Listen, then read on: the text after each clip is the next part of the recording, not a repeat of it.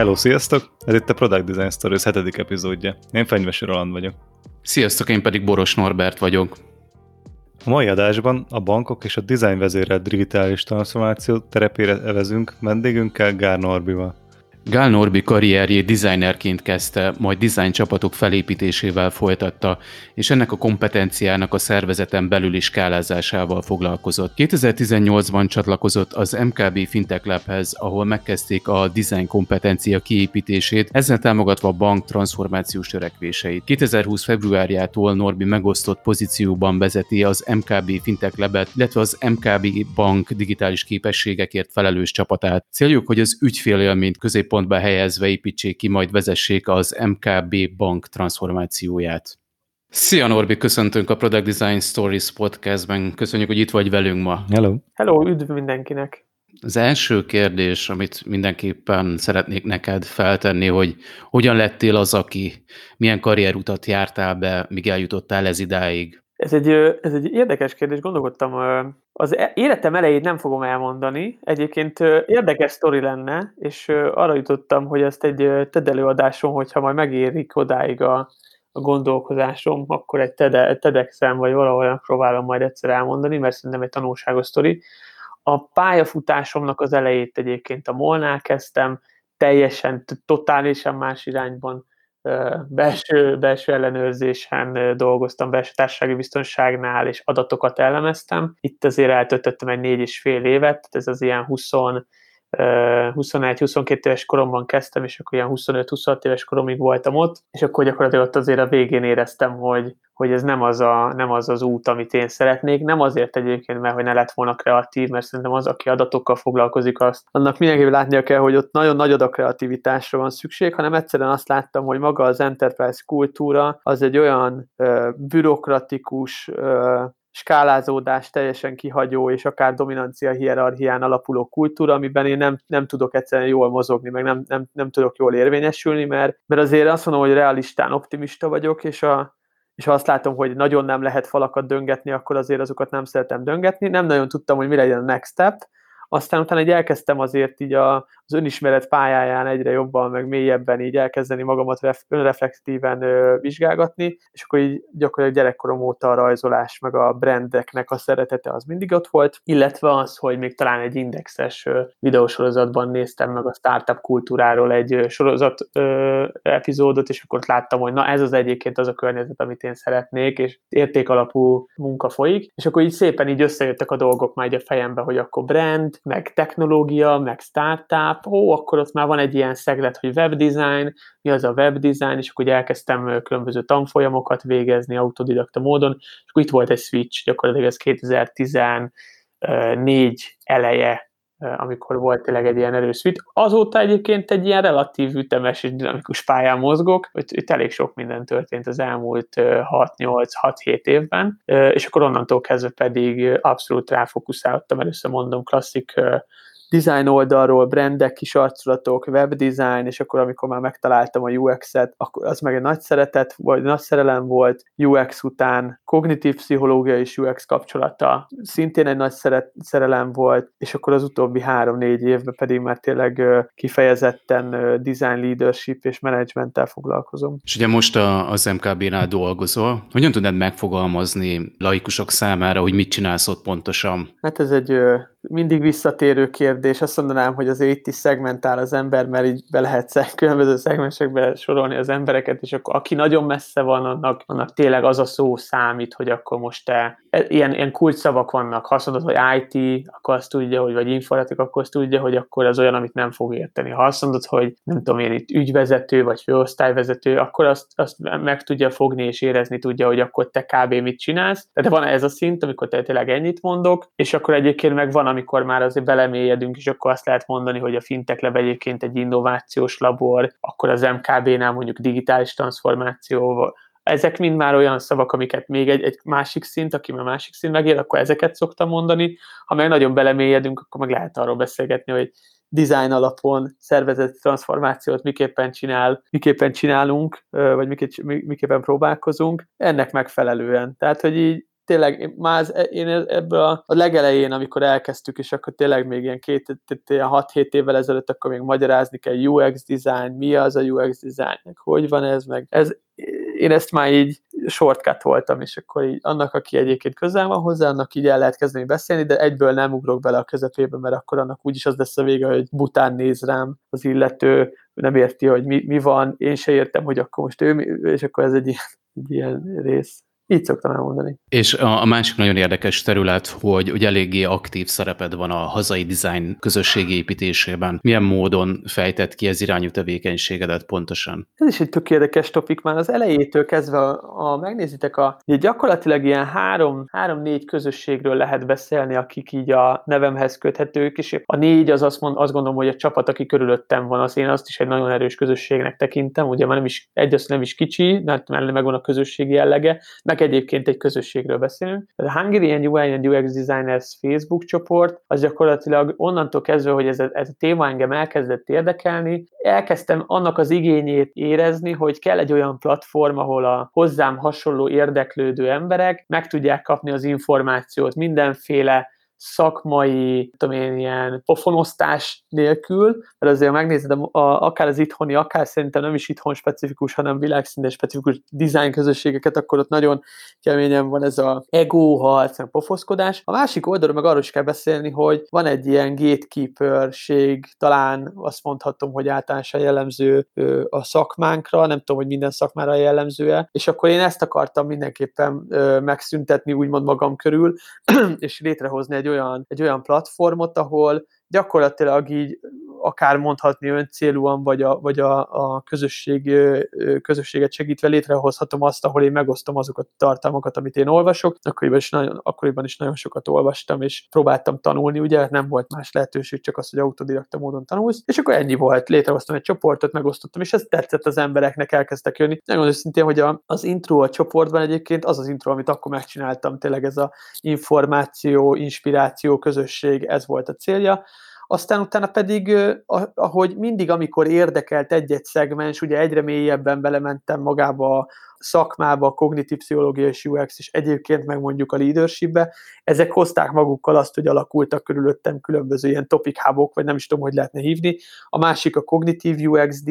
ami egy olyan nemzetközi publikáció, ahol a kognitív pszichológia és UX keverékéről posztolok, meg írok cikkeket, és egyébként szedek össze tartalmat, vagy a médiumon például ott is a saját gondolataimat osztom meg. Mindig, mindig fontos volt valahogy, és akkor a csapatról meg nem is beszéltélek, hogy aki meg körülöttem van, az meg egy, a legszűkebb közösségem, valahogy mindig érdekelt ez, és mindig egy ilyen közös szimbiózisban éltem ezzel. Nagyon fontos az, hogy ebből én merítkezek, én, nekem ez nagyon sok energiát ad, és ezért én is nagyon sok energiát energiát teszek abba bele, hogy ezek épüljenek közöttünk. Szóval ez egy ilyen közös win-win kapcsolat az életemben. Térjünk rá egy kicsit a bankra és a bankon belül dizájnról, vagy hogy hogy tudunk bankoknak dolgozni, mint designerek. Tehát látszólag például az elmúlt pár évben már nagyon sok fintech cég született. Mi lett ennek a trendnek az oka, hogy hogyan érinti ez a trend a hagyományos bankokat? Ö, azt gondolom, hogy itt ugye alapvetően tényleg nem nagy dolgokról beszélünk, arról beszélünk, hogy van egy technológiai nagyon gyors ütemű fejlődés, meg van az ügyfélélményben is egy nagyon gyors ütemű fejlődés, pont ennek köszönhetően már nem csak az van, hogy technológiával versenyzel, hanem már az van egyébként egy ügyfélélmény, gyakorlatilag a megkülönböztető erő. A bankoknál ugyanígy nem termékekkel versenyzel, hanem nem azzal, hogy technológia, mert most már mobilbank az mondjuk már mindenhol van, most csak nagyon ilyen bugyuta dolgot mondok, hanem azzal, hogy milyen az. És a, azt kell látni, hogy a fintech startupok nagyon jól meg tudták fogni azt, hogy nem a teljes értékláncot próbálják meg lefedni, mint ahogy a bankoknak ezt kötelező megtenniük, ugye itt szabályozás van, meg elvárás, hanem azt mondják, hogy egyébként egy-egy kis szeletét lefedik. Nézzünk egy revolútos induló példát, amit mindenki meg tud fogni. Ez egy online számlanyítás és egy nagyon basic mobil applikáció, amiről beszélünk, meg mondjuk deviza átváltás. Ha ezt megnézed egy bank, bankos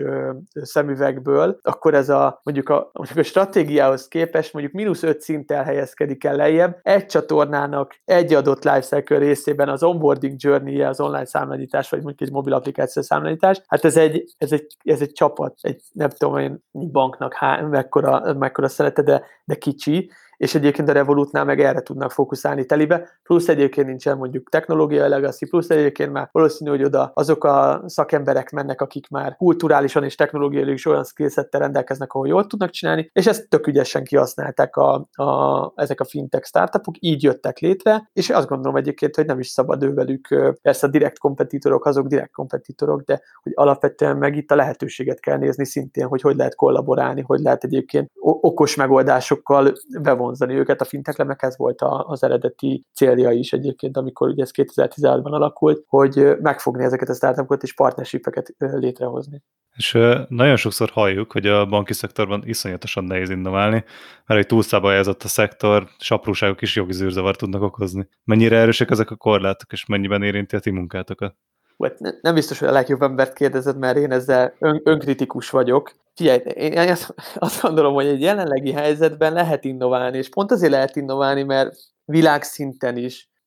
régiós szinten is, és magyar szinten is nem arról beszélünk, hogy itt most már tehát persze vannak olyanok is, hogy open banking, és,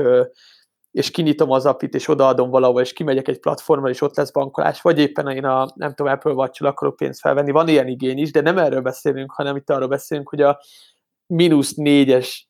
elégedettségi szintről a bankolás élményét, összélményét tekintve minden banknak, itt ez nem, ez nem bank specifikus, fel kell hozni a szintet nullára, és akkor az már egy innováció lesz egyébként az ügyfél fejében, meg a mi fejünkben, mert most már azt fogjuk látni, hogy nem azzal küzdünk, hogy akkor ez stabil legyen, az meg mondjuk végre ne egy ilyen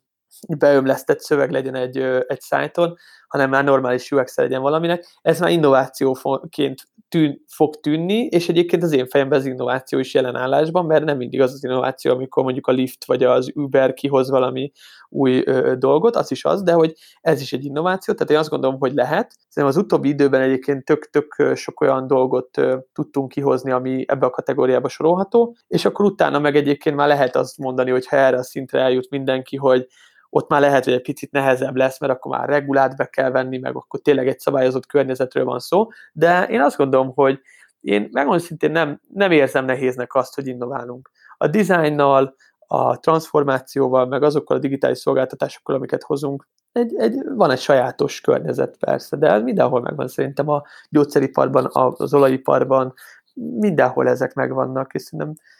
mindenhol vannak kiskapuk, mindenhol vannak fast track ezeket kell kihasználni. A design erre alkalmas eszköz egyébként. És mekkora a versenyhelyzet a bankok között? Én egy, egy jó egészséges versenyhelyzetet mondok. Nem mondanám egy ilyen vérengzős versenynek, nem mondanám egy ilyen, egy ilyen gyenge versenynek, hanem tényleg ez a mindenki figyel egymásra az itthoni piacon is szerintem ki kevésbé ki erőteljesebben a nemzetközi piacon is, a világszinten is, worldwide is. Azt gondolom, hogy ez tényleg egy szép egészséges verseny van, azért nincs olyan nap alatt, tehát hogyha megnézitek azt, hogy mik a trendek, azokat a trendeket mindenki szépen vagy elsőként, vagy utolsóként követi. Ha itthoni példát nézzünk, ezzel se árulok el nagy titkot, ugye azért az OTP az az egy nagyon erős piaci pozícióban van, ez azért nem állok egy példát, mert megnézitek, lekérni bárki, a, vagy beüti a Google-ba, hogy mekkora árbevétele van az OTP-nek, meg mekkora a többi banknak Magyarországnak, akkor lehet látni, hogy itt azért ténylegesen más pálya, úgymond a történet, ez biztos meglátszik abban is, hogy milyen technológisztekkel dolgoznak, vagy milyen az ügyfélélmény. Én szóval azt mondom, hogy egy tényleg egy ilyen, én, én ezt is jónak élem meg, lehet, hogy én torzítok túlságosan, de én azt látom, hogy mindenki így próbál felzárkózni, mindenki máshogy. Van, aki egyébként azt fogja meg, hogy a digitális, van, aki egyébként mélyebbre nyúl, azt mondja, hogy szervezeti változás kell, vagy kultúraváltás kell. Van, aki azt mondja, hogy a digitális transformáció az nem technológia, hanem emberről szól. Én ezzel egyébként nagyon mért, nagy mértékben egyet tudok érteni. Tehát én ezt látom, hogy mindenki valahogy megpróbálja megfogni, mindenki ugyanazzal a problémával küzd, enterprise, legacy, méretből fakadó legacy, technológiai szinten, és, a, és ehhez meg egy bürokratikus, szabályozott kultúra, amit fel kell törni. Ha ezt, ezt a kettőt meg tudjuk fogni, szerintem akár a bankszektorban mondom, akár a gyógyszeriparban, akár az olajban, akár bármelyik nagy iparágban, akkor hogy gyors temű változás lesz. És hogyan alkalmazható ez a startup-szerű gondolkodás egy banki közegben? Vagy biztos, hogy a legjobb emberben. Ez is nagyon érdekes egyébként, hogy egyszerűen nem, nem, nem, nem tudom, hogy tudok-e reprezentatív lenni, nagyon jól alkalmazható, tehát egy, egy mondatban ez a válasz. Én, én magam körül ezt tapasztalom, és, de, és fontos, hogy nem, itt nem én vagyok a, a rész, hanem csak e, ezt tudom most jelenleg átadni. De azt gondolom egyébként, hogy ez a mindset, ez mindenhol hasznos, azt el tudom képzelni, hogy van olyan környezet, ahol egyszerűen nem engedik azt, hogy ez, tehát hogy letapossák, vagy felülről megfogják ezt az egészet, belimitálják. Ha egy ilyen környezet van, akkor, akkor mindenhol azt, azt kell, hogy mondjam, mindenkinek azt kell, hogy aki ilyen környezetben van, hogy a startup mindset az, az nem hasznos. Én azt gondolom, hogy itt nálunk ez egy nagyon-nagyon erősen jelenlévő kulturális attitűd, és mondom, én szerencsés embernek mondhatom magamat, mert gyakorlatilag onnantól kezdve, hogy, hogy én úgymond karriert váltottam, karrierutat váltottam, ugye én csak startupoknál dolgoztam alapvetően, és akkor én a Fintech Labet is egyébként ebbe a kategóriába sorolom,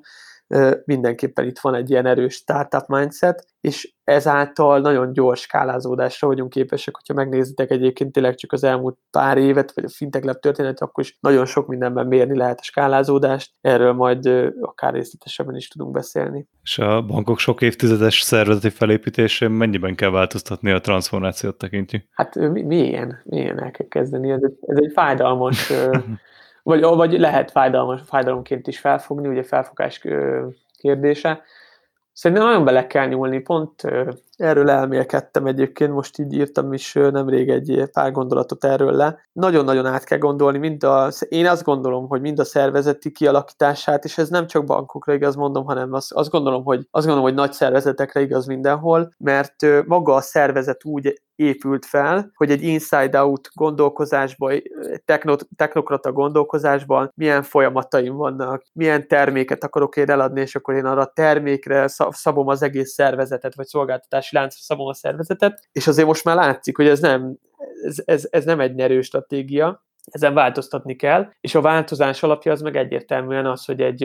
egy felhasználó központú szervezeti berendezkedés is áll fel ami egyébként azt jelentheti, hogy a stratégiaalkotás folyamatán a stratégia aztán ott kell ülni a designnak, és vagy a felhasználóknak a képviseletének. Ez azt jelenti, hogy mondjuk egy, egy, egy üzleti folyamatot azt, azt nem inside-out termékre vagy szolgáltatásra specifikáltan alakítasz ki, ergo a szervezeti struktúrádat is ezáltal alapított, tehát miről beszélek, nem tudom én, egy számlanyítás folyamatot néztünk, akkor ugye a számlanyításnál van egy, egy számlafelelős, van egy, nem tudom én, hitelfelelős, van egy bankkártya felelős, és akkor ezek egyébként, ezek egyébként a szervezetben nem feltétlen együtt vannak, egy helyen vannak, de hogy egyébként nem biztos, hogy már a bankfiókos szervezeti egysége együtt vannak innentől, ez a kommunikáció az ugye nehézkes lesz. Mindezt egyébként erodálni tudja az a gondolkozás, hogyha megértjük, hogy itt igazából az ügyfél életútja alapján kell, hogy leszervezzük a mi gondolkozásunkat, és szerintem ennek hozadéka lesz az is, hogy a szervezet így fog átalakulni. Mert akkor meg tudod mondani, hogy egy onboarding journey-ben három darab termék van, nem tudom én, négy digitális csatorna, meg mondjuk a következő lépés az lehet hét irányba. Ha ezeket a journey-ket elkezdjük felállítani, akkor egyértelműen lehet látni, hogy itt nem kell három owner, hanem egy a lifecycle-ben mondjuk egy journey owner kell és ő az, aki felel az egészért. Szóval nagy mértékben hozzá fog ez nyúlni. Mostani időszakban bejött egy új szereplő így a, a transformációban ugye a cégekhez, ez a Covid. mennyire trans, segített a transformációban, vagy mennyire gyorsította meg adott esetben a munkátokat? Van ez a kis bugyuta mém a LinkedIn-en, biztos láttátok ti is, hogy kivezeti a digitális transformációt a cégednél, egy sima szörvi, egy full szörvi, és akkor ott ki van másolva így, hogy a, a CEO, a CTO vagy a COVID. És hát ez, ez, ez akármennyire bugyutta, de nagyon igaz. Azért nagyon-nagyon durván meggyorsított mindent, mind kultúrában, felfogásban, attitűdben, mindsetben, mind technológiában elkerülhetetlen a technológiának a, a gyors fel, felzárkózása amellé a helyzet mellé, ami, amivel szemben álltunk a karantén idején, vagy akár most is egyébként home office-ból nyomja már nagyon sok mindenki, mind a mindsetnek, mert ha belegondoltok azért, soha nem értettem el egy, az én vezetői mindsetemmel teljesen ellentmegy, de szerintem a logikával is ellentmegy az, amikor felveszünk nagyon drága pénzért szakembereket, és amikor arról van szó, hogy megbízunk bennük, ugye bizalmat adunk, oda visszajön a bizalom, és amikor arról van szó, hogy home kell, akkor meg azt mondjuk, hogy ha több biztos majd kávét főz otthon, meg majd akkor nem fog dolgozni, nem tudom hova tenni, de hogy ez jelen volt, ezt ki kell tenni az asztal, ez jelen volt mindenhol egyébként, ahol nagyobb szervezet volt, hogy a home office persze kihol különböző szinteken, és itt nem volt kérdés, itt egy hét alatt mindenki hazaköltözött, szépen felszetapolta otthon a kis számítógépet, a kis monitorját, a kis headsetét, azt úgy ült, ahogy mi már így ülünk, nem tudom hány egy évek óta, meg ugye mi már ebbe a kultúrába dolgozunk. Szóval nagyon durván bepörgött, én ennek csak a, én a hullámán ülök, meg nem csak én, hanem a, a körülöttem lévő emberek, és az nem csak a, a személyemhez köthető, tehát hogy aki a bankban, látom, hogy dolgozgatunk, tényleg ezen, ennek a hullámán felülve rodeózunk és megyünk előre, ez begyorsított, nagyon-nagyon sok mindent begyorsított. Azt gondolom, hogy túlságosan is, mert ha megnézzük, a, olyan kérdésekbe belemegyünk, hogy hogy onboardingolsz új embereket remote, hogy alakított ki a céges kultúrát remote, úgyhogy nem találkozol emberekkel, vagy éppen egy időzónában lévő designereknél a fizetési különbségek azok miért alakulnak úgy, ahogy eddig alakultak. Ha megnézel egy Berlinben dolgozó designert, ha megnézel egy Budapesten dolgozó designert, ha a fizetési különbségeket veszed, akkor azt lehetett eddig mondani, hogy lokáció alapján történik a dolog.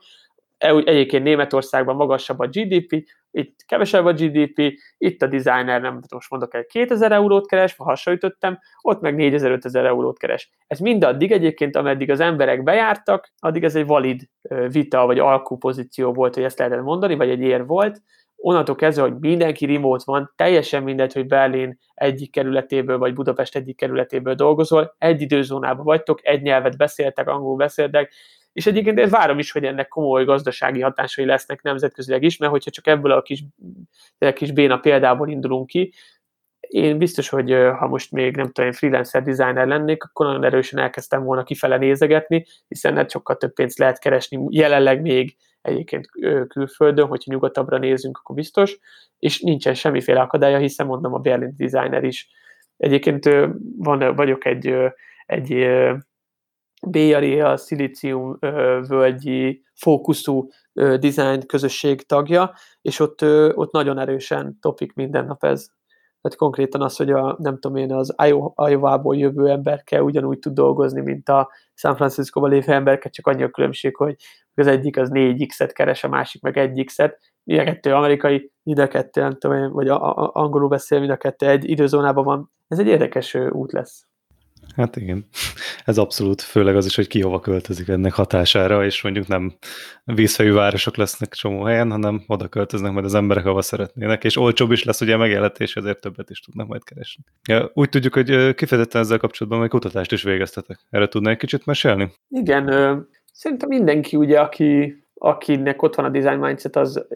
az azért itt a, ezeket a hatásokat megpróbálta megérteni, egy, akár egy discovery fázisra, vagy akár egy, teljesen mindegy, hogy hogy. Elkezdte vala, elkezdtük mi is kimeppelni azt, hogy mi történik, meg megkérdezni embereket, meg hogy, hogy néz ki ez az egész, hogy lehet rá jól reagálni. Azért itt ilyen nagyobb megállapításokat tudok elmondani, mint például azt, hogy maga ennek a, a gazdasági válságnak és a, a vírusnak a természete az azért különbözik az eddigiektől, mert eddig ugye egy mesterséges szereplő alakította ezt az egészet ki, vagy bankok, vagy a gazdaság különböző szereplői, most pedig jött egy élet, egy nagyon élethez közeli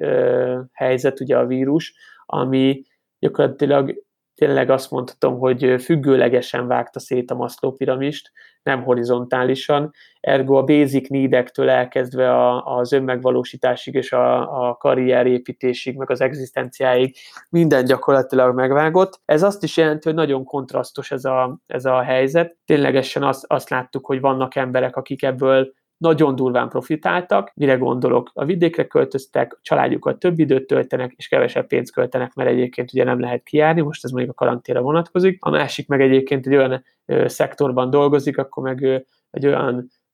szívóágra került, hogy elvesztette a munkáját, vagy a vállalkozásba kell zárni, el kell küldeni embereket, nincs hol menni, hitel, jaj, vége, katasztrófa. Szóval ez van egy nagyon érdekes helyzet, én nekem maga a természetinek a megértése az, az kifejezetten tetszett, és élveztem, hogy meg kell érteni egy ilyekkora impact rendelkező dolognak a megértését, és azt lehet látni, ezzel sárok el nagy titkot, hogy mivel nem a bankok okozták végre a gazdasági válságot, mint ahogy mondjuk megnézett 2008-ban, vagy akár ugye még a 30-as nagyválság, a, itt egyébként egy teljesen más testtartást is fel tudnak venni, egy segítőszerepben is tudnak lenni, hiszen hiszen azért most nagyon felértékelődik a, az anyagi biztonságnak a kérdésköre, az a pénzügyi tudatosságnak a kérdésköre, a megtakarításnak, a hitelezésnek a kérdésköre, és azt gondolom, hogy itt az a, az a helyes testtartás, hogyha ténylegesen megértjük azt, hogy milyen problémákkal küzdenek, és itt jön a szakmánk gyakorlatilag, és ezért, ezért baromi jó az, hogy milyen foglalkozunk, megértjük azt, hogy milyen problémákkal küzdenek az emberek, és erre pedig egy, egy bankként akár, vagy egy akármilyen nagyobb cégként, vagy akár kisebb cégként is választanunk. A kutatás ezeket tartalmazta, mondom, nagyon érdekes volt látni ennek az egésznek a szerkezetét, meg, a, meg az ilyen nagyon-nagyon durván eltérő kontrasztos interjúkon keresztül azt, hogy itt, itt mi, mi történik. És mit tudnál tanácsolni egy olyan designernek, aki egy olyan szervezetet csöppen bele, ahol nincs meg a design, design driven szemlélet, még csak a változás való szándék? Tehát szóval hogyan kezdjen az új designer a munkához? Ha egy ilyen specifikus környezetbe érkezik, ahol nincs meg a design driven szemlélet, akkor az első tanács az biztos az, hogy csak abban az esetben csatlakozzon egy ilyen szervezethez, ha van ott egy olyan designért felelős vezető, aki szívügyének tekinti a design szemlélet kialakítását. Mert hogyha nincs ilyen vezető, és egyébként a szervezet meg nem design driven alapon működik, akkor az egy fájdalmas és kellemetlen kellemetlen rész lesz, mert mindenki már találkozott azzal, amikor, amikor itt ugye, amikor elkezd kezdeni magyarázni, hogy akkor miért UX research, meg miért van ez, meg hogy van ez, meg ne az belsőleg gondolkozz, hanem próbálj meg az ügyfél fejével, bla, bla, bla, bla, bla, már mindenki ezen végigment. Szóval akkor nagyon nehéz lesz innentől kezdve. Én azt gondolom, hogy az első tanácsom az az, hogy egy olyan környezetbe szabad csak csatlakozni, ahol ténylegesen úgymond vezető pozícióval lévő emberek szívügyének tekintik azt, hogy legyen design driven alapú működés, nem feltétlenül kell design vezető, hanem ez lehet egyébként a CEO is, tehát tök mindegy. A lényeg, hogy, hogy szerintem széllel szembe pisilni nem sok értelme van abban az esetben, mondom, hogyha nincs egy, nincs egy közös akarás. Ez az egyik. A másik pedig azt gondolom, hogy igen, tényleg célom is volt azzal, hogy itt most beszélek, és el tudom juttatni a gondolataimat egy, egy nagyobb réteghez, a designer felelősségének a kérdésköre. És azt gondolom, hogy elértünk egy olyan evolúciós szintre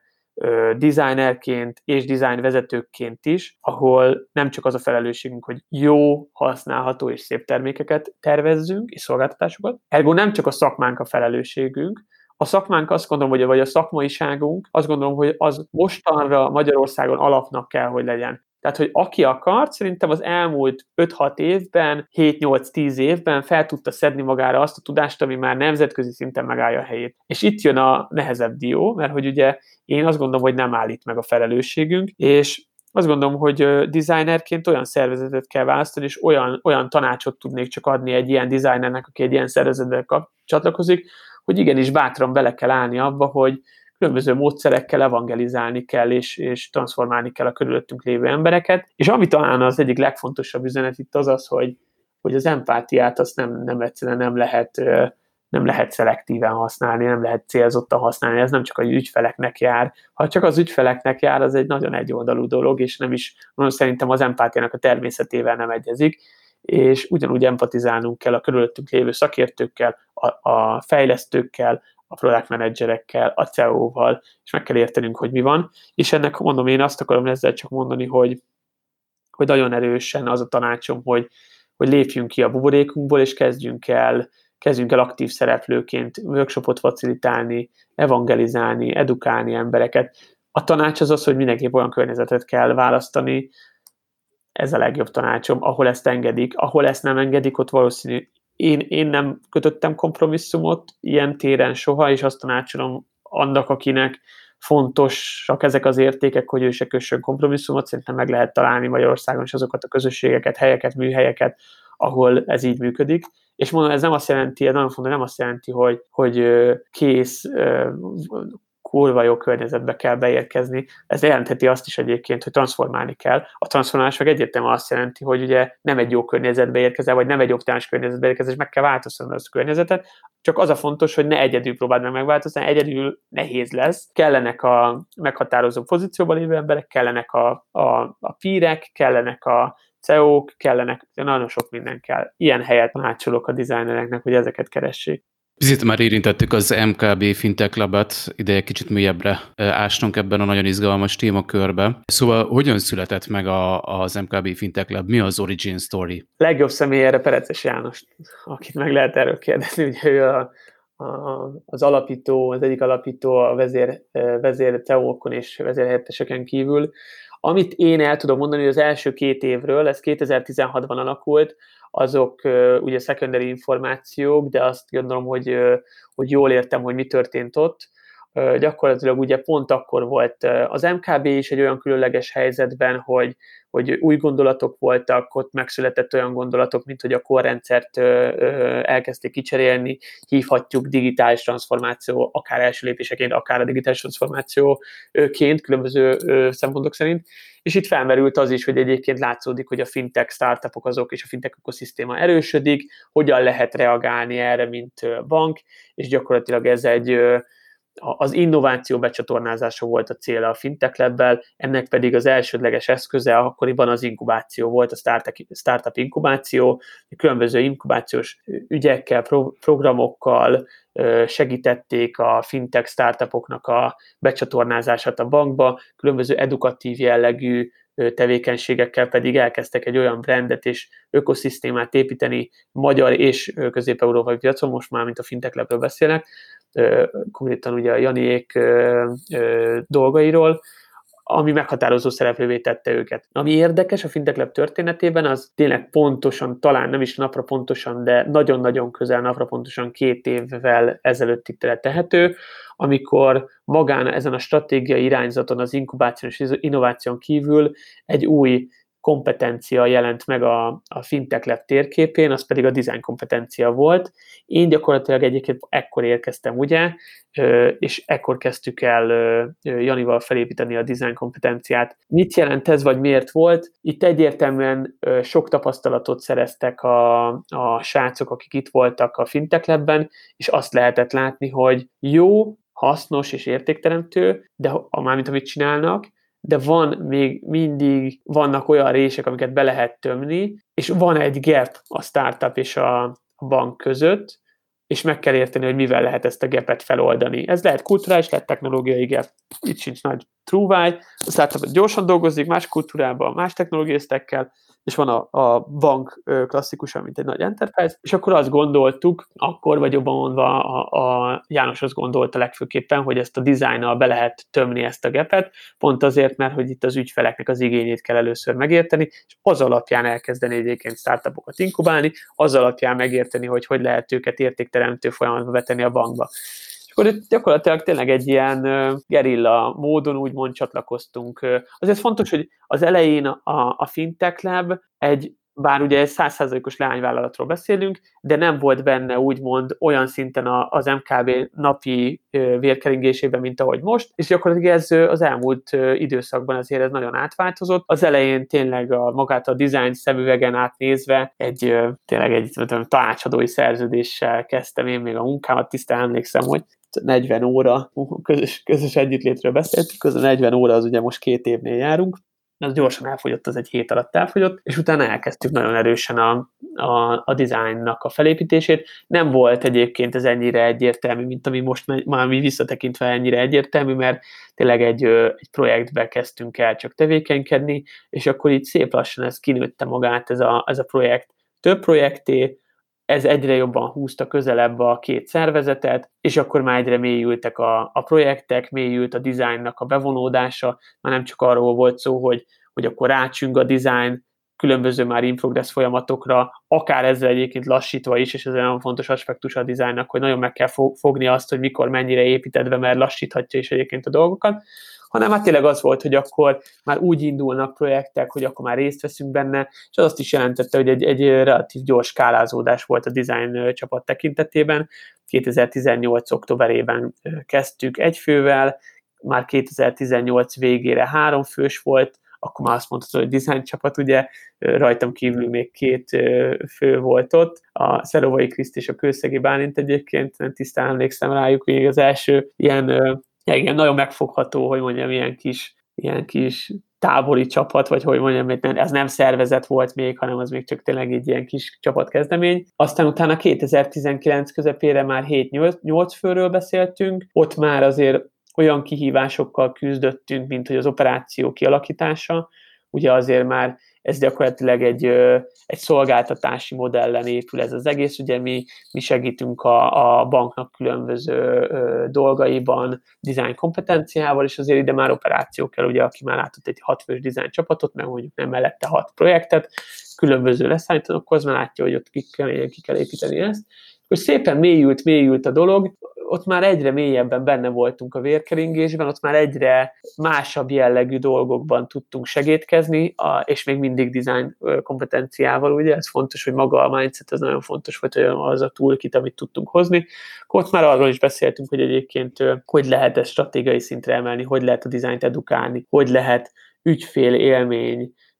mondjuk ügyfélélmény stratégia vonatkozásában mit jelent a design, és azért ezek már sokkal mélyebb dolgok, itt ugye már nem arról beszéltünk, hogy egy-egy projekt, hanem itt már szervezet egészéről tudtunk beszélni és tudtunk segíteni,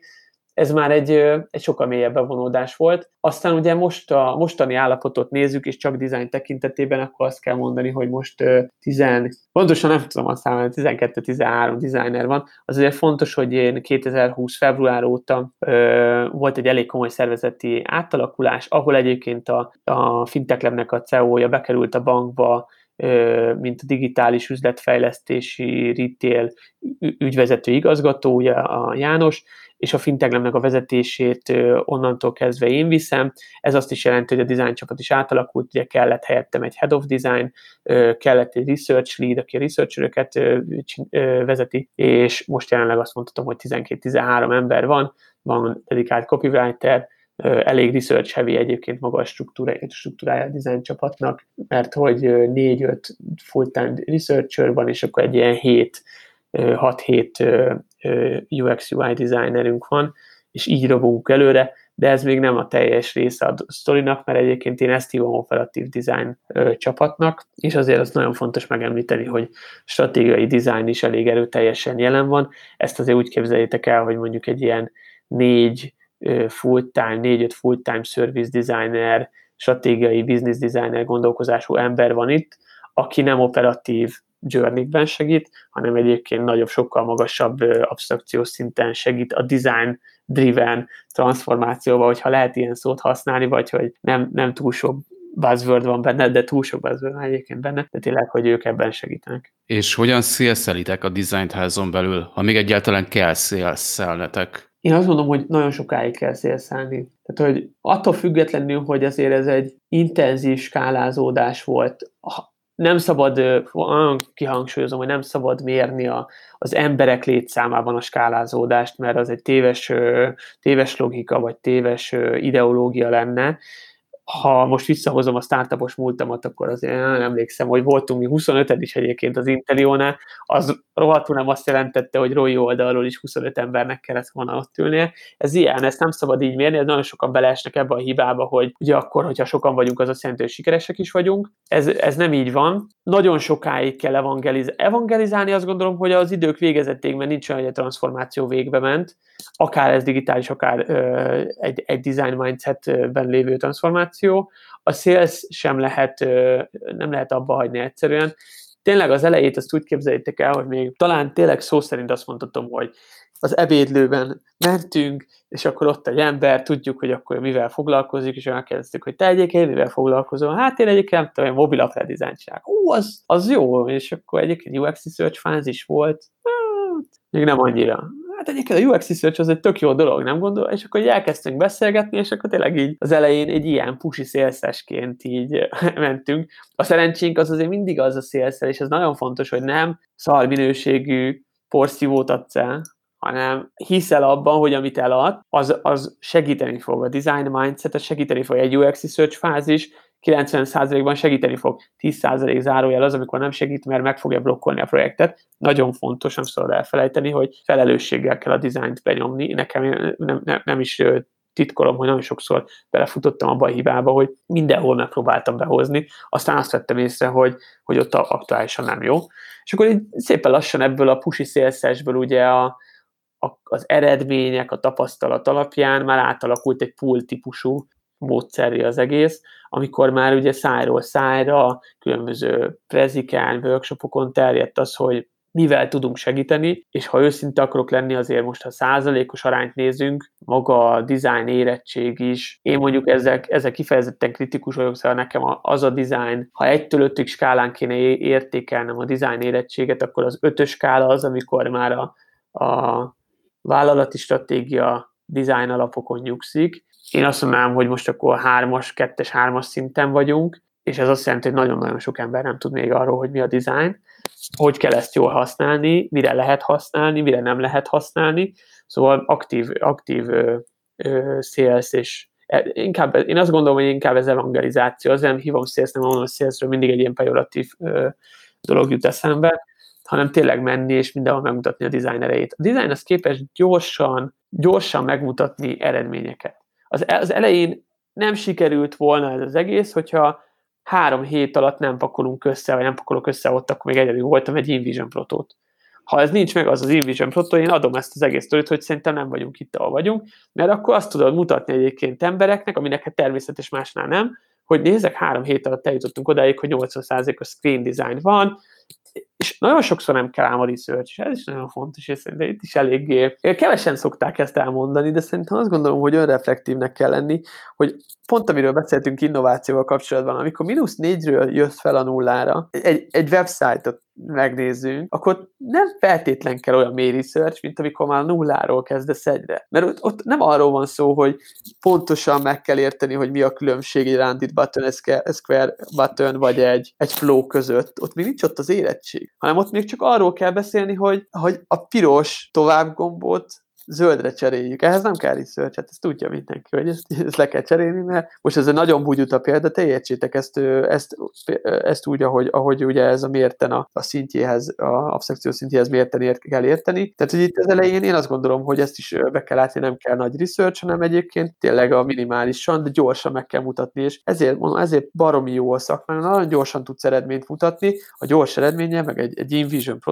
prototype azt tudom elérni, amit más évek alatt nem ér ért el, mert kívülről nem tud bekopogtatni a szállító, és nem tudja ezt hozni, hanem ehhez egyébként valószínűleg kell lenni a bankba, megmutatni azt, hogy itt jár egyébként a technológia. Három hét, nem tudom én, négy workshop, három whiteboard, és akkor egy, egy InVision Proto, és a végén kattingatják az emberek, és akkor ott azért jön ám a wow az, az, azért ott úgy van, hogy akkor azt, azt a kurva ez, ez hogy? Hát eddig ez fél év volt, vagy eddig ez nem tudom, nyolc hónap volt. És akkor így lehet egyébként előre menni. Tehát mindig kellenek a quick winek. Nagyon fontos az, hogy egyébként a quick wineket, tehát tényleg olvastam elég sok leadershipről szóló könyvet, és ott elmondják, hogy vannak a a futók, meg vannak a stabilizálók, és tényleg mindig kell futó, de nem szabad elfelejteni a stabilizációról, elfeledkezni, és utána, amikor viszont már arról van szó, hogy felhoztunk egy websájtot a mínusz négyről a nullára, mert már értelmesen néz ki, jó a user journey, visszamérjük, megvannak a mérési pontok, értjük az ügyfeleinket, na akkor egyébként el kell kezdeni mélyíteni a, a research és kitágítani egy olyan szintre, ahol már mély információk, már nüanszt információk segítenek. Szerintem a maga volumene is egyébként így változik a kettőnek. Egészen tekintélyes design csapatot tudtál felépíteni az évek során a, a Fintech Lab-ben. Mik voltak a legnagyobb tanulságok, amiket megtapasztaltál, míg, míg építetted ezt a csapatot? Ú, de szép kérdés. Köszönöm. Mindenképpen a től nagyon sok gondolat kavarog a fejemben, mert talán erről tudnék a, a, most jelenleg a legtöbbet beszélni, és azt gondolom, hogy a legtöbb érték is ebben van, mert a, nem csak a design csapatban, hanem a, a csapatban egyébként, akik dolgoznak. Tehát, hogy mindig az ember a bajnok, mindig az ember fogja elvinni a, a győzelmet, és nem a technológia, hanem a, az ember és az embereknek a közössége. Azt gondolom, hogy olyan szempontból nagyon szerencsésnek mondhatom magam, hogy, hogy lehet a Hungarian UI and UX designersnek, vagy, a, vagy tényleg a, annak, hogy, hogy mindig azt lehetett mondani, hogy, hogy úgymond hangosabban viselkedek a magában a design közösségben. Nem kellett embereket győzködni arról, hogy jöjjenek ide dolgozni, hanem ténylegesen azt mondhatom most a 13 emberből, talán most gondolkodtam ezen, talán egy vagy kettő az, aki álláshirdetés alapján jött, mindenki egyébként a networkön keresztül jött, vagy az én networkömön, vagy egyébként azon a networkön keresztül, akik már itt voltak ö, ö, csapattagok. És azért ez azt is jelenti, hogy annyit, amennyit egyébként általában kéne hangsúlyba ráfektetni a szakmai kiválasztásra, nekem, nekünk nem minden esetben kellett, mert már a szakmaiság az már egy alap volt, hiszen a networkömből én olyan embert hozok ide, csak is kizárólag, akivel úgymond garanciát vállalok. Én erre nagyon kritikus vagyok, és szerencsére a körülöttem lévő emberek is nagyon kritikusak. Nagyon ke- meg szerintem nagyon-nagyon kevés embert szoktam ajánlani, ha engem megkérdeznek, hogy akkor tudok egy jó szakembert ajánlani, pont azért, mert, mert, mert nagyon kevés ténylegesen olyan jó szakembert tudok. Ha tudok, és sokat ismerek, azt gondolom, de azok általában már dolgoznak valahol, ezek nem otthon üldögélnek. És innentől kezdve ez, ez nagyon könnyűvé tette az én helyzetemet, és nem is arra kellett fókuszálni, hogy mondjuk a, nem is hiszek egyébként a remote design tesztekbe, tehát abban nem hiszek, mert hát az a legcsúnyább, amikor mondjuk ügynökségek megcsináltatnak munkákat,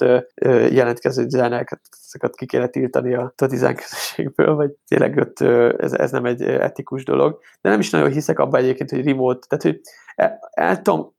el tudom képzelni azt, hogy ugye, amikor rekrutálsz idegen embert, akkor, akkor mindenképpen azt mondom, hogy kell teszt feladat, de az nem remote teszt feladat, hanem ott a gondolkozás a lényeg. És amire ki akarok lyukadni itt a sok beszéd mellett, hogy nem, arra, nem azzal kellett foglalkoznom nekem sokat, hogy szakmailag megfelelő emberek kerüljenek ide, mert az valahogy az mindig jött, hogy szakmailag jó emberek voltak körülöttem, körülöttünk, hanem azzal, hogy a kémia mennyire, mennyire iszonyat fontos, és a soft skill-eknek a hangsúlya, azt mondom, hogy egy jó recruitment processzünk van, dolgoztunk is rajta, és egyértelműen a kémia a kulcs. Tehát, hogy én mindig azért mentem, hogy ha ugye azt hívtam, akit én ismertem, hogy szakmailag jó, akkor, akkor elkezdtem tényleg bomb, bombázni őt, különböző helyzetekbe behozni, mert ugye az lesz a kérdés, meg a kulcs, hogy amikor majd hétfőn elkezdünk dolgozni, és jön egy baromi nehéz probléma, egy, egy tényleg nem jól definiált probléma, akkor ezt hogy fogjuk együtt feloldani? A Krista egyébként mindig azt mondja, Szerovai Krista, hogy ha egy kis polszkiba beleülsz vele, és Spanyolországba vállalnád vele az utat egy kis polszkiba, akkor jó lesz vele együtt dolgozni. És amúgy szerintem, bár sarkított a példa, de, de van, van ennek egy, egy reális alapja. A whiteboard mellett, amikor majd szívunk, akkor ott nagyon-nagyon fontos az, hogy a, hogy a kémia jó legyen. Ami egyértelműen fontos és kiemelendő, az a soft skill-ek, és egy designernél, és azon, hogy belül is a facilitálási képesség, az azt gondolom, hogy, hogy most már kulcs. Most már nagyon-nagyon-nagyon nehéz elbújni és, és csak dizájnolni. Nem tudom, hogy ez is itt, csak itt a környezetemben lévő ö, dolgokra igaz, de nem hiszem, tehát látom azért, hogy mindenki ezt már kiemeli. Ö, azt, azt látom, hogy a designernek ténylegesen olyan felelőssége van terméki szolgáltatás fejlesztés folyamatában, aminél must have az, hogy jól kommunikáljunk. Teljesen mindegy, hogy UI designer, UX researcher vagy, vagy a product designernek hívod. Tehát tök mindegy, jól kell kommunikálni, és jól kell facilitálni. Ezekhez kell kommunikációs képesség, kell diplomáciai érzék is szerintem ugyanúgy, leadershipnél meg hát ott komoly tényleg ott komoly gondolataim vannak azzal kapcsolatban, vagy komoly, hogy úgy hogy komolyan megtervezett és átjárt gondolataim vannak azzal kapcsolatban, hogy ott egy lídernek milyen óriási nagy felelőssége van, és hát azért átlagban azt gondolom, hogy nem, nem, nem hozzuk még azért a, ezeket az elvárásokat egyébként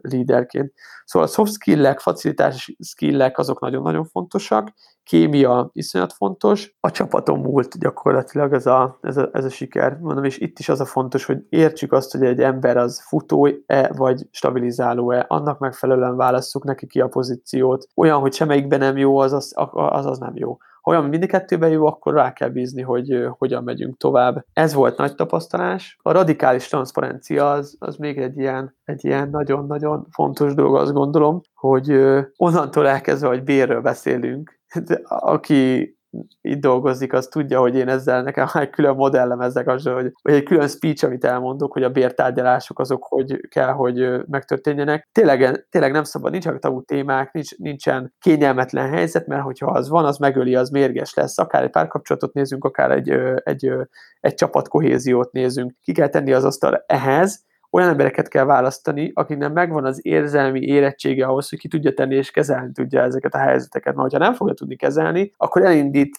underground mozgalmakat, akkor elindít negatív, pozitív irányú, tehát nem feltétlenül negatív, pozitív irányú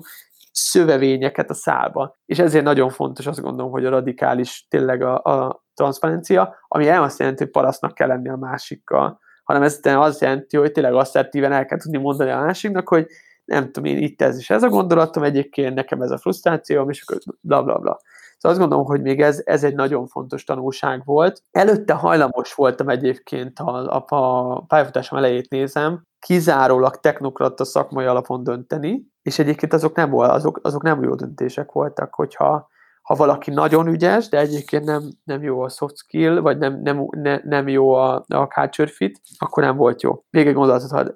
most a culture fitről jutott eszembe. Az érdekesség a culture fitbe, hogy tőlünk nagyon nyugatra lévő emberek, most gondolok tényleg a BRI-re, a San Francisco-ra, vagy, vagy öngább a USA-ra, ott a culture fitet kiszedik a job description jelenleg. És azt mondják, hogy egyébként én, én az, ha valaki azt mondja, hogy culture fit, akkor az egy, az egy diversifikációt tagadó személy. Mert hogy az a, a logikája ennek a gondolkozásnak, hogy aki ugyanazzal a mindsettel rendelkezik, mint te, az nem fogja tudni hozni a diversifikációt a csapatba, és akkor egy vélemény lesz, az meg demagóg. Ugye ott azért már egy más szinten jár a társadalom, meg a, ez irányú gondolkodás. Azt gondolom, hogy egyébként itt mi nem itt járunk, tehát Európában, de Közép-Európában és Kelet-Európában mindenképpen jelenleg must have a culture fit, mert hogyha nincs, akkor ilyen szervezetekkel nem lehet még megküzdeni széthúzásban. Tehát gondoljunk bele, akkor lehet diversifikálni ilyen, ilyen mélyen, amikor a szervezet erre fel van készülve. Hogyha ezt most betolnád egy, egy egymással ellenkező nem tudom én, design csapatot, akkor az nagyon gyorsan kinyírná magát, meg kinyírná azt is, hogy a design egyébként fontos, szerintem láttuk már ilyenekre példát sajnos. Tehát azt gondolom, hogy, hogy ez a culture fit fontossága az elengedhetetlen. Első kör, körben ezek jutnak eszembe. Kicsit térjünk rá a Design Summitre is. Már a másodikat szervezitek idén, tehát mi a célotok ezzel az esemény sorodattal? Úgy indult maga a gondolkozás, hogy alapvetően a Fintech Lab-nél mindig is szerepet játszott az, hogy az ökoszisztémát, a körülöttünk lévő közösséget építsük, és igazából a kezdeményezés az onnan jött, hogy tavalyi évben már nagyon erős volt maga stratégiai szinten megjelent, nagyon erősen átszőtte a fintech lebet már a design. Tényleg operatív és stratégiai szintű dizájnról beszélünk ugye most, és adta magát nagyon a topik, hogy akkor ennek megfelelő rendezvényt kell szervezni. Előtte évben egyébként hackathon volt, pont akkor ugye a a, az open banking téma, a sandbox, az, a, ugye a fintech volt az első sandbox, Magyarországon is erre felvúzulva akkoriban járt ott az open banking téma, hogy egy jó hackathont lehetett szervezni, és tavaly ezt pedig egy, egyértelműen arra mutattak a, azt mondom, hogy súlyok és dinamikák arra mutattak, hogy ez a design lesz, amiről, amiről fogunk eventet szervezni, és innentől kezdve már szépen körvonalazódott, hogy mi is az, amit szeretnénk elérni, és a maga a víziója a Design Summitnak az volt, hogy egy olyan platformot hozzunk létre, ahol banki szakemberek, digitális transformációs szakemberek és design szakemberek találkoznak, és megosztják egymással a, szakmai gondolataikat. Ha megnézitek a tavalyi speaker line-t, akkor ott lehetett látni tényleg azok a nevek jöttek, jöttek fintech startupoktól, itt a Revoluttól, jött az N26-tól stratégiai designer, volt a bank, szigorúan bank, bankos, banktranszformációval foglalkozó emberek, voltak üzleti emberek, és idén pedig nem szerettünk volna felhagyni ezzel a szokásunkkal, hogy folytatjuk tovább, annak ellenére, hogy azért, ha megnézzük, most nem olyan környezetben élünk, ahol könnyű konferenciákat leszervezni. Látjuk sajnos az itthoni akár design konferenciákat megnézzük, hogyha jól értesültem, akkor ugye az MNews is, az MNews se lesz idén, pedig azért ott annak a magyar design közösségben, meg a magyar, azt mondom, hogy inkább azt mondom, hogy a nemzetközi worldwide design térképre azzal fel tudtuk tűzni magunkat, ez egy igényes konferenciánk volt, de ennek ellenére szerettünk volna mindenképpen konfot szervezni, és hát így lett a koncepció az idei Design Summitnak, Annyi, hogy egy kicsit káláztunk rajta, meg egy kicsit kibővítettük. Gyakorlatilag tavalyi évben egy egynapos szakmai konferencia volt, azt hiszem 16 előadóval, tényleg nagyon sárp, így daláltuk a különböző előadásokat, meg is tanultuk, hogy nem szabad 16 előadást egy, egy konferenciára egy nap beszervezni, mert már szegény monetás srácok voltak, a Moneta egy csebank volt, és onnan jöttek nagyon-nagyon jó előadással a, a cseh designer kollégáink, nagyon releváns volt, szegények kerültek hatra, és én már lefolytam a székről, tehát már senki, már nem volt annyi ember, ott már nagyon nem, nem, fogad, nem fogadtuk be őket, gondolkodtunk is egyébként, hogy idén is eljövjük őket, de egyébként voltunk kint náluk Csehországban, de a lényeg a lényeg, hogy, és workshopok voltak, az idei évben megtartjuk ezt a szokást, az első nap szakmai konferencia lesz. Nagy titkokat nem tudok még elárulni, de már nagyon-nagyon közel járunk ahhoz, hogy azt mondhassam, hogy világszinten nagyon komoly szakemberek tudnak eljönni és előadni a konferenciákon. A designerek azok biztos örülni fognak, mert, mert jó nevekkel beszélgetünk, meg jó nevekkel tárgyalunk, és ezt kiegészít, ugye lesznek workshopok egy időben és, és előadások, a klasszikusan a téma finance, transformáció és design hármasa, hogy tud ez összeépülni. Viszont a második nap az pedig egy érdekes nyitás az oldalunkról, meglátjuk, hogy ez egyébként mennyire lesz jól, nagy, nagy hitünk van benne. Gyakorlatilag az a második napnak az eleje az most kezdődik el majd szeptembertől, már kim van a hivatalos leírás is. Itt a Moméval közösen fogunk létrehozni egy ötletpályázatot, ami a bankolás jövőjéről szól, Future of Retail Banking. Itt mind értsétek a bankfiókoknak a jövőben eltölt vagy betöltött szerepét is, megértsétek az ügyfélélményt is, hogy miképpen lehet majd ezen változtatni. Erre lesz egy egyetemi ötletpályázat, aminek a Design Summit második napján lesz a lezáró eventje, ott lesz egy eredményhirdetés, így gyakorlatilag egyetemi csapatok alakulhatnak, Moméval társ szervezésben, ugye nem csak a Momé, járó diákok, hanem a, a teljes Magyarországi Egyetemi szektort megpróbáljuk befogni és inspirálni arra, hogy kezdjenek el gondolkodni a bankolás jövőjén, és annak a lezárása lesz a második nap. Van egy nyereménypályázat, vannak tök jó nyeremények, tök nagy hatással tud lenni egyébként, aki jó ötletet dolgoz ki, tehát tényleg most azt mondhatom, hogy ha olyan az ötlet, amit kidolgozol, és ez fontos, nem bullshit, nem, nem arról van szó, hogy akkor most jöjjenek el, és akkor elrugaszkodott, hanem itt nagyon nagy igény van erre. Nagyon nagy igény van kreatív emberekre, akik gondolkoznak azon, hogy egy bankfiók hogy néz ki. Ezt nem is hinnétek szerintem, hogy mennyire aktuális topik az, hogy a bankolásnak a szolgáltatási mód, módszertanát, az hogy kell átalakítani, hogy, hogy hogy lesz átalakítva a bankfiókok szerepe. Én azt gondolom, hogy személyes véleményem egyébként az, hogy itt át kell látni azt, hogy a bankfiókok szerepe át fog értékelődni. Ugye azok sales centerek, hívhatjuk így őket, hogyha az Chris Skinnernek a könyveit olvassátok, akkor sokat ír erről, ami valószínűleg át fog alakulni egy tanácsadói szerkezetté, hiszen arra már nincsen szükségünk, hogy egy hitelérve menjünk a bankfiókba, arra viszont van szükségünk, hogy egy mondok hogy 30 milliós jelzálóknál egy olyan professzionális szakértői tanácsadást kapjunk egy hozzáértőtől, amit egyébként személyesen szeretném megkapni. Ezért is vagyok egyébként egy ilyen fura ember, aki az end-to-end online jelzálók hitelezést kérdeztek, mert azt gondolom, hogy akkor a döntés, aki ment már végig jelzálók hitelen, ott nekem, nekem személy szerint kellett a személyes touchpoint. Szóval nagyon nagy a szerepe ennek, és azt reméljük, hogy lesznek is jó gondolkodások ebben, és a második napon meg ezt tervezzük lezárni. Már csak három kérdés lenne igazándiból. Az első, hogy milyen forrásokat használsz tudásod napra készen tartásához? Kicsit áttornázok erre a kérdésre, mert van még egy gondolat, ami mindenképpen ugye még beszéltük is róla, de nem tértem ki, és tudom, hogy már félig megválaszolom a kérdést, és valószínű, hogy ezért is van az, hogy nem tudtam még kifejteni, mire gondolok. Milyen forrásokat használok? Egyértelműen hiszek a mikroközösségekben, és én az információimat onnan szerzem, a szakmai információkat. Többnyire ezek most már tényleg design leadership fórumok, vagy az utóbbi fél évben pedig már abszolút nem design leadership fórum, vagy hát az is, de hogy klasszikusan a management fórumok, és pont ehhez kapcsolódóan még ugye beszéltünk a design leadership jellegéről, és ugye az a, az a gondolat van, és ez látszik a nemzetközi trendeken és forrásokban is, így csatornázok rá a kérdésedre a választ, hogy nagyon komoly átalakuláson megy keresztül maga a, design vezetői szerep. És amit látok, és amiben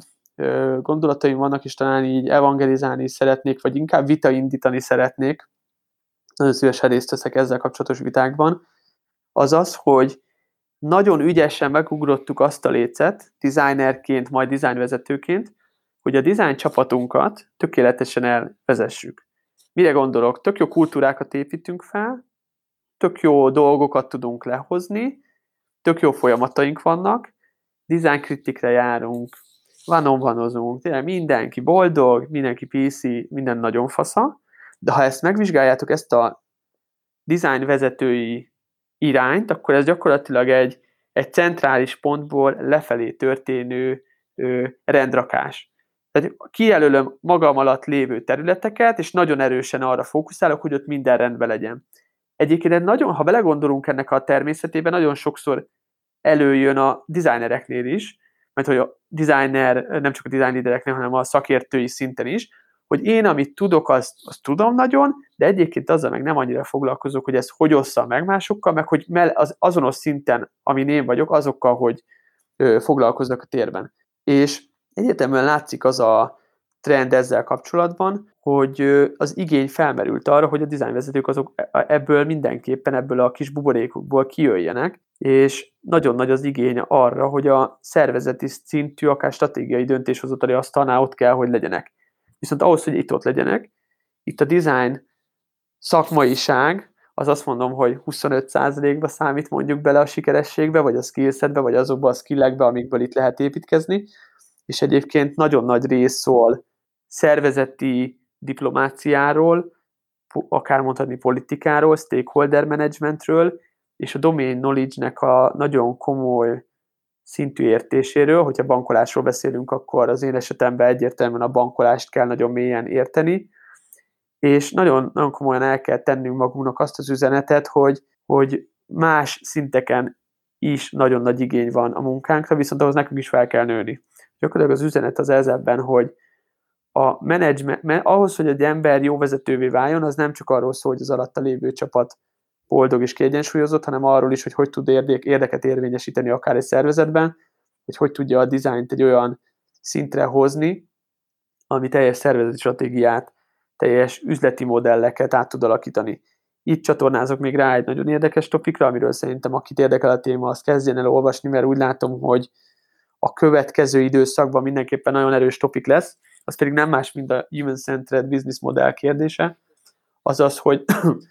hogy lehet olyan üzleti modelleket átalakítani, amik már nem egyértelműen csak a profitról szólnak, hanem egy olyan fenntartható módú modellről, ami a társadalomnak is jó, a usernek is jó, és egyébként a szervezetnek is jó, mert azt nem szabad elfelejteni, hogy alapvető természete a kapitalizmusnak és a szervezeteknek egyébként az, hogy profitot termeljenek. Ezt nem lehet kivenni a képből, nem is szabad kivenni egyébként, mert szerintem a ellensúly lenne, amit kiveszünk, vagy fék. Innentől kezdve a dizájnvezetőknek azon kell tudniuk gondolkodni, hogy hogy lesz majd az az üzleti modell human-centered. És hogyha ezen gondolkodsz, akkor azt nem tudod elkerülni anélkül, hogy értenéd a domént, anélkül, hogy egyébként neked egy meghatározó szabad lenne a stratégia asztal körül, mert hogyha te mindig a fekete pólóban lévő, fekete keretes designer leszel, akkor egyszerűen nem fogsz tudni érdeket érvényesíteni, és azt gondolom, hogy ez, ez, ez egyre erősebben ö, megjelenik a szakmánkban és a piacon, Szóval fel a fejjel, meg bátran előre dizájnvezetők, hogyha ennek bárki gondolata van, akkor keressen meg, mert én nagyon szeretnék elmélkedni erről. Azt gondolom, hogy itt a jövőnek az egyik nagy kérdése lesz az, hogy maga a dizájnvezető hogy lép ki a szerepéből, és annak is, hogy a designer hogy lép ki a szerepéből, és hogy lesz mondjuk egy szolgáltatásnak a ónere akár, vagy a facilitálója a különböző workshopoknak és nagyon adja magát az a kérdés, hogy akár designer, akár design leader,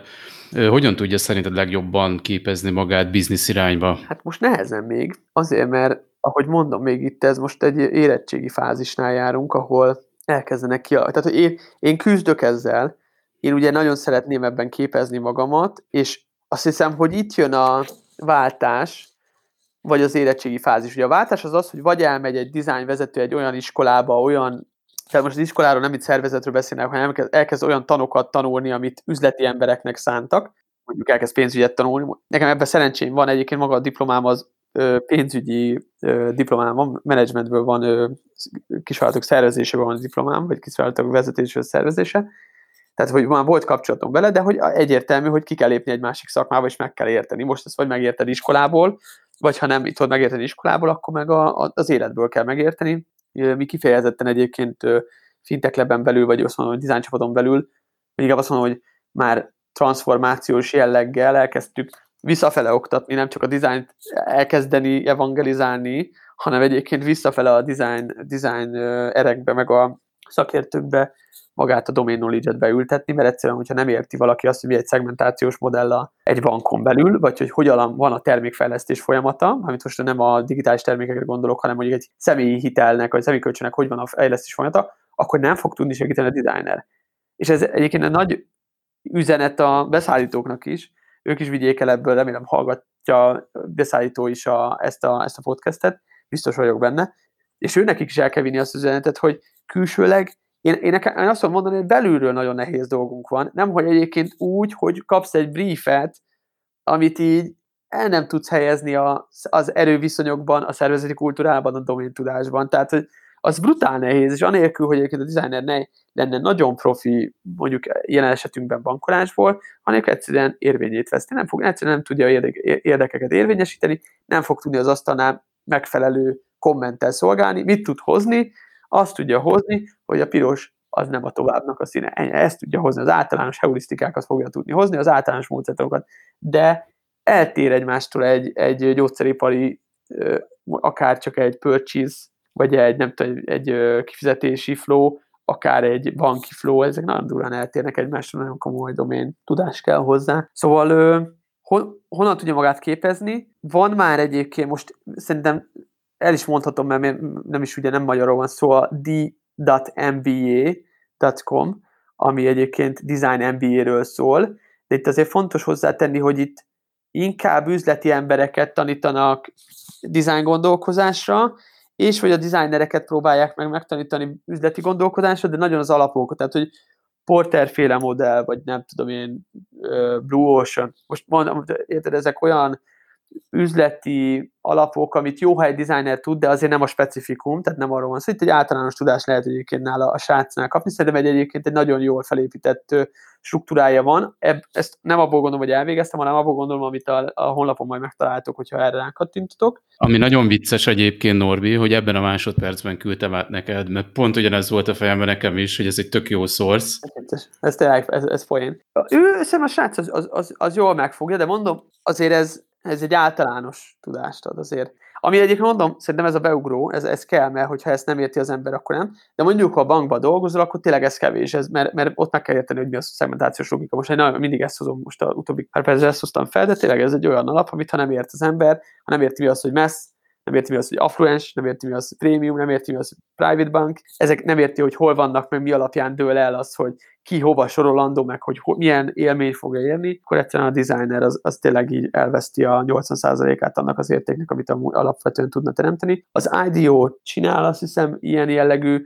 kurzusokat, de nem, tehát én, én aktívan gondolkozok azon is akár, hogy ö, itthon elkezdeni workshopokat ö, ö, szervezni, edukációs workshopokat a design szakmának, meg a design közösségnek, nem csak bank és design kapcsolatáról, hanem alapvetően design kapcsolatáról, meg, meg, meg aktívan gondolkozok azon is, hogy egyébként a nemzetközi érába úgymond csinálni ilyen jellegű kurzusokat vagy kezdeményezéseket, mert nagyon-nagyon nagy szerepe van, és nagyon nehéz megkapni. Mi most jelenleg a kedvenc digitális terméked vagy szolgáltatásod? Közben ezzel fogsz meg a legjobban. Mert tudtam, amikor az elején, hogy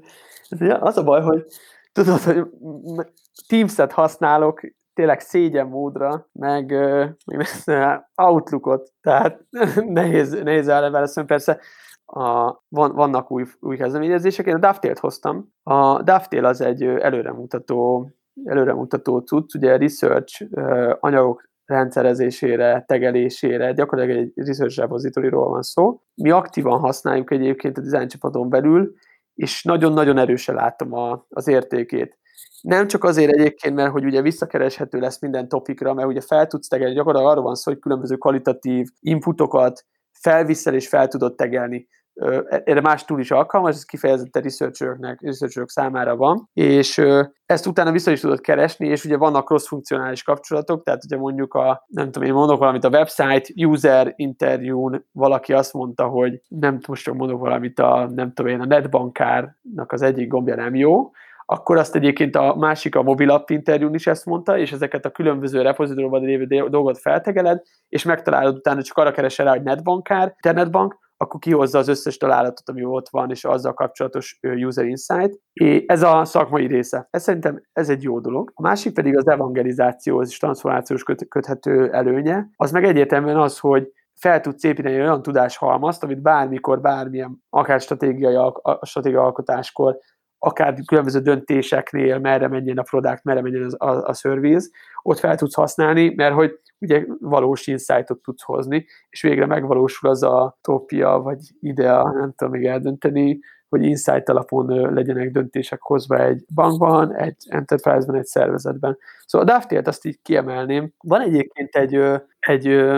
Noting Tool, nem jut eszembe a neve, nem is teszteltem még, de ő volt az utóbbi, a, a Szerovai Kriszti fogja tudni, meg azt mondom, hogyha megnézem a böngészési előzményen, mert beszéltünk a Krisztivel erről, hogy mi az a tool. A lényeg az, hogy egy hasonló igán lévő Noting Tool, nem a Notion, hanem ennek egy másik változata, ahol szintén ilyen összelinkeli, interlinking van, gyakorlatilag azokat, amiket a nótodba írsz napi szinten, azokat fel tudod kukaccal tegelni, és akkor a végén egyébként meg rá tudsz keresni, és akkor egy, tényleg egy ilyen vizuálisan is megjelenített gyakorlatilag egy mindmap-et, vagy egy ilyen, az agyadat kivetíti a note eszközöd, a noting eszközöd, és akkor tudsz keresni researcheröknek ajánlják legfőképpen, de azt gondolom, hogy design gondolkozású embereknek nagyon fontos. Azért nem mindegy, hogy a Miróban is, ugye eddig azért például ez is a Mirónak az, az alkalmazás, ugye az, az szerencsére azért nálunk, szóval olyan, olyan szempontból nálunk azért szerencsére mondhatunk, mondhatjuk magunkat, hogy hogy jár, nem tudom, meg Miro, meg az alaptúlok, amik azért Slack, még a Teams előtt, zárójelben, azok az meg voltak, és azért, amikor az üzleti embereknek a Mirót megmutatjuk bankon belül, nagyon sokszor látod, hogy gyullad a lámpa, mert hogy a eddigi vertikális gondolati íveket egy dogba leírta,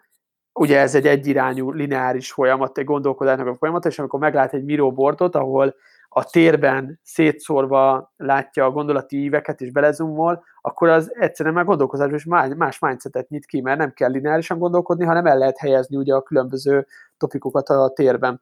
Szóval amiről az, az például szintén egy olyan cucc, amit egyébként ma gyakorlatilag már arra kell figyelmeztetni a többieket, most már komolyan egyébként ez egy komoly issue nálam most, hogy, hogy prezentációkat már nem íróval csináljanak, mert onnan átrakni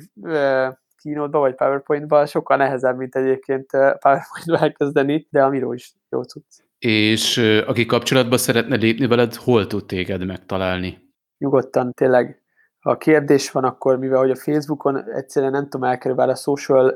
dilemma óta kb. 40, most hét, múlt héten néztem meg a social dilemma ajánlom mindenkinek, azt hiszem 40%-ot csökkentettem a screen time-omat, most ma megnézném, akkor fontos számot is tudok mondani, de letiltottam mindenféle fajta notifikációt, ami egyébként tényleg felesleges volt az érdeme, de ettől függetlenül ugye pont, hogy a Facebookon van a, a, a csoport, ezért nem nagyon tudom elkerülni, hogy azt ne figyeljem. Tehát, hogy a Facebook a Messenger rám ír valaki, az is ugyanúgy jó, annyi, hogy a Messenger az néha eldugja az üzeneteket, szóval az azért nem jó, mert nehéz néha megtalálni. De LinkedIn-en, hogyha rám ír, vagy Mediumon, ha, ha az írásaimat akarja olvasni, akkor Mediumon, cognitiveUXD.com, az ugye a kognitív pszichológia és a UX kapcsolatát vizsgáló publikáció ezek, ezeken a területen vagyok a legaktívabb, megmondom sajnos Teams az utóbbi időben újra aktív vagyok. Köszönjük, hogy itt voltál, vigyázz magadra, hello! Köszönöm szépen! Köszönöm szépen a lehetőséget, hogy itt voltam. Ciao.